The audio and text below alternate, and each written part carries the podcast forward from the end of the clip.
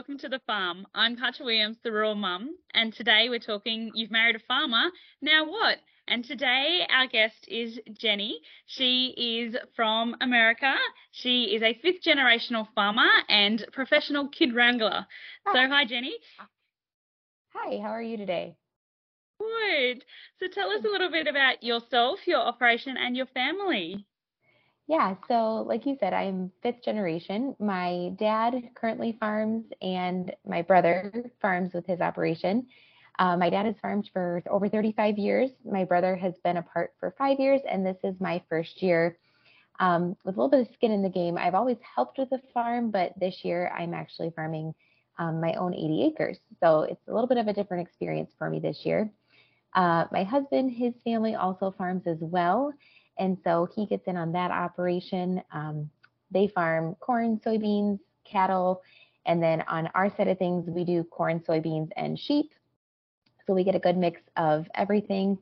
Uh, my husband and I, we live very close to our family farms. We're very blessed to be so close to our families, and we have a family of our own. We have three daughters.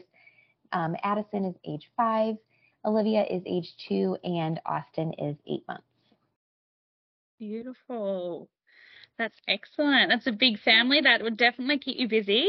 Yes, without a doubt. We I came from a very large family. I have five. I'm one of five siblings, and so I'm used to the the chaos, and um, I love being around a lot of siblings. So that's what we wanted for our kids too. Before we continue with today's interview, I'd like to give a shout out to today's supporting link. Today's link is supported by the Rural Mum Tupperware. So if you are interested in purchasing Tupperware or finding out more about it and how it can help you in your everyday life, please click the link in the show notes. Now let's get back to today's interview. Do you have a favorite element of the farm? Oh boy. Um, probably my favorite thing about the farm is just the fact that we get to do it with our family. Um, I know a lot of people, you know, you grow up and you move away or you see your your parents, your siblings, you know, every once in a while or on holidays. And I literally, I see my parents a few times a week. Um, during our busy seasons, it's every single day. And my kids get to be around my parents so much. Um, they don't know life without grandma and grandpa and lots of cousins and aunts and uncles. So it's just such a blessing to be able to do it all together. Beautiful. Yeah, absolutely, it would be.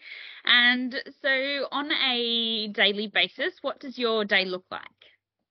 So my involvement is a little bit different on the farm. I still work full time outside the home. And so um, I work remotely from home, which is really, really helpful. But during our busy seasons, when I have extra time that I'm out helping with the farm, my main job is to be the grain cart operator. Um, I am hoping that I get to run the combine this year. That would be my dad and my brother both loosening the reins for me to do that. Um, but just to just to try it out, I'm definitely not ready to go solo, but I want to give it a try. Um, and then whenever I can, you know, if if they need help on the livestock side of things, I like to help with the sheep chores when needed, especially when my parents are out of town. You know, we kind of like to take over and help with that stuff too. Um, my parents show sheep, so they breed purebred sheep and they bring them to different fairs and shows. So we get to get in on that too with you know getting them ready and doing the showing as well. Perfect. Do you have a um, particular thing you love about each of the shows? Yeah, I mean, just definitely the camaraderie of getting together as a lot of the same people. It's almost like our own little show family. Um, but most of the time, we only get to see them when we're at the shows. So getting together with the whole sheep industry is always, always fun time. Yeah.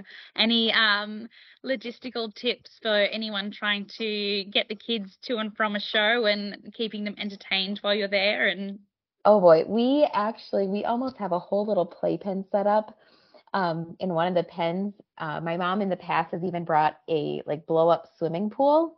Not that we put water in it, but just to contain the kids in a clean area where they can sit and play with their toys. Um, lots of wagons, lots of strollers and really just letting them get in and help with it. That's that's the biggest part. They like to be a part of it. Yeah, keeping them occupied so they um and helping so they can't get up to mischief. yep. what was the biggest uh, surprise or hurdle when um, you started helping with both operations or going between your husband's farm and, and your own?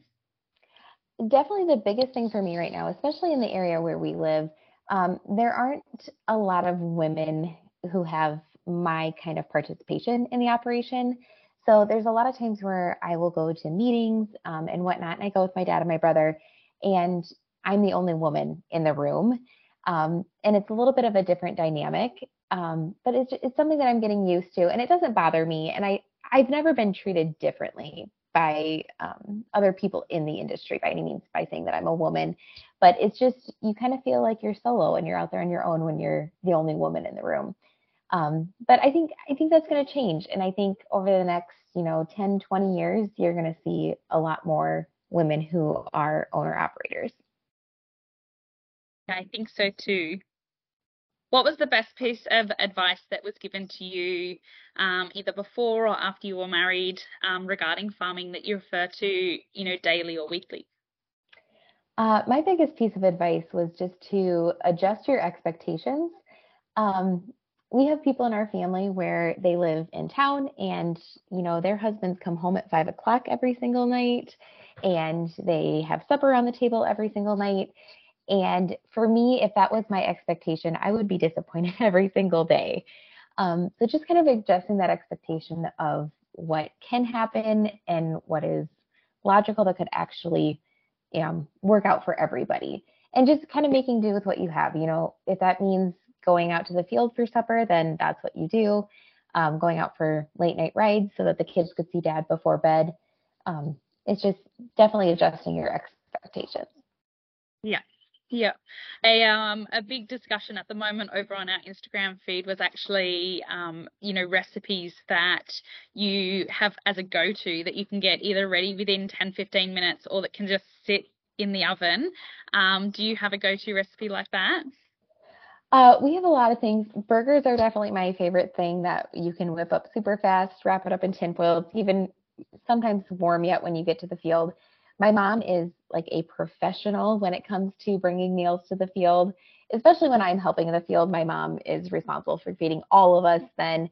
And she has her whole system. She has her things set up. She has her warmers that keep things warm while she gets out there.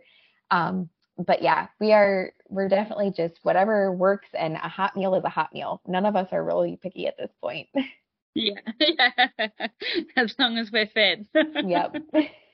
Beautiful. And so, over the time, um, either growing up on your family farm or in more recent years, what would you say would be your top lessons that you've learned being on farm and, you know, being at home or working the paddock? Okay, five top lessons. Number one would be that it's a lot easier when you just work together. Um, my parents have always raised us to be very, very close. We don't really have a lot of family feuds if you know there's a disagreement you talk about it and you move past it right away. Um, number two just involve the kids as much as you can. You can you can look at it one way or the other. It's going to definitely slow you down. Um, there's going to be things that take extra long time but they get to be a part of it. They get to see it um, and really experience it and they, they love it. Um, there's never a time where i have my kids complaining that they have to be out in the field with us um, and I think it's just going to develop that workout ethic early on for them. Um, and that goes kind of into number three, you know, just having a really, really strong work ethic. I actually had an employer one time um, when I was hired. They hired me. I don't even know how it came up in the interview that I was raised on a farm or that we were part of a farming operation. And that was a huge bonus to them, knowing that I came from a farm because they flat out assumed that I would have a stronger work ethic than other candidates just because of my background of being raised on the farm. Um, number four, I would say definitely um, just kind of softening your heart and kind of learning more of the circle of life with being on a farm. Uh, my kids, they've been exposed to, you know, life and death really early on with the animals and I don't want to say that they're numb to it, um, but they don't really get too broken up and they just understand that that's the way that it works. Um, and then number five, just to know that at the end of the day, um, you know, the farm is the farm and your family is your family, and nothing is ever going to change that. Yeah. Yeah, 100%. Yeah. And um, I love watching uh, some of your Instagram photos and stories because you do have the three kids in the tractor with you. So, do tell me a little bit more about um, how you go balancing having three kids in the tractor with you and what makes it easier to have them there with you. So, I try to do that as minimally as possible. Um, that is always my last ditch resort. Um, we do have uh, part-time daycare. So whenever they can go to daycare, they enjoy that too, you know, getting to interact with other kids. But farming definitely happens in the off hours when daycare is not operating. So on the days that we don't have daycare or that it's after hours, they come with me. Um, we have their little seats. We have dry erase markers. They can color on the windows and it wipes right off. Um, and then grandma is always our go-to. As soon as she's available, as soon as supper is ready, you know, whatever she has going on, that she yeah. can come out and rescue us, especially for the youngest. Um, she's eight months old. She actually went to the field when she was 10 days old and spent all of harvest season with me in the field. And it, it really worked way better than what I expected it to. Um, honestly, I think it was easier with her at 10 days old than it was when I had my one year old because she was sleepy and contained. Um, she was happy to lay in her car seat or um, ride along in the wrap. I'd always I do a lot of baby wearing, so she was happy that way too. But anything we can do, lots of snacks. Um, when all the activities run out, snacks are usually what hold us through until we can shuffle to something else. And definitely switching from one piece of equipment to the next. Um, my kids, they go with grandpa, they go with their uncle, and they really don't even care if it's in the semi, if it's in the combine, if it's with mom in the grain cart. They just bounce back and forth and they're very resilient. They they get used to it and their schedule gets messed up, but they deal with it and it, it all works out. Yeah. Beautiful. And there are all the sort of adapta- adaptations and changes that you've made along the way having kids on the farm. Um, were there any other tips and tricks in particularly those busy periods um, with the logistics of that? So my dad and my brother are very, very understanding. Um, you know, our elevators close at a certain time around here. Usually it's by like around six or seven o'clock. And so we'll make sure that we have everything filled up for the next day. And so if it's getting late and there's some extra things to be done, they'll just tell me, you know, you take off with the kids, you go home, we'll stay and work extra long. And you know, my day will come too when my kids are old enough and I can stay out there longer and help longer. Um, but just kind of making that change that I, I can't put in the hours that I used to. It's just not feasible with the kids. And we just we make it work around that. Yeah absolutely. And so when you're not in a busy season how do you or do you try and put in a work life balance between the farm and being at home with kids? So really it kind of goes hand in hand. Um, more than anything else you know my work commitment when it's what i my job outside of the home you know that i have very set hours was where i try to put my time um, but you know, if we're running to the farm, it's the kids are with. It's not that we're you know leaving them behind. So that's kind of the balance we find. Um, the kids kind of understand there's things that we don't get to do because the farm comes first. Um, but they get used to it and it's it's the way that I was raised too. I don't really feel like I missed out on a lot, you know, not getting to go to the swimming pool in the summer all the time because we were too far away from town or you know, there were certain sporting activities that we didn't get to do because it was in the busy season. Um, but it's it's just kind of setting those expectations for the kids right off the bat too, and they really handle it well. Good. I'm glad that they do, and and it's definitely about setting those expectations that helps a lot, um, particularly when you can refer back to a conversation that you've had or or a routine. Yeah um, yeah. then that always helps, I think, with the kids as well. It doesn't matter whether they're in the younger ages or, you know, whether they're a bit more experienced with having us down the paddock. Those expectations and conversations really help. Yeah, without a doubt. Yeah. So, what's the season currently like in America? So, right now we have all of our crops in the ground. Um, we will be moving on to spraying next to work on weed control we are really, really dry here right now. We had a lot of snow this winter, um, but not enough to really soak in and make a huge difference.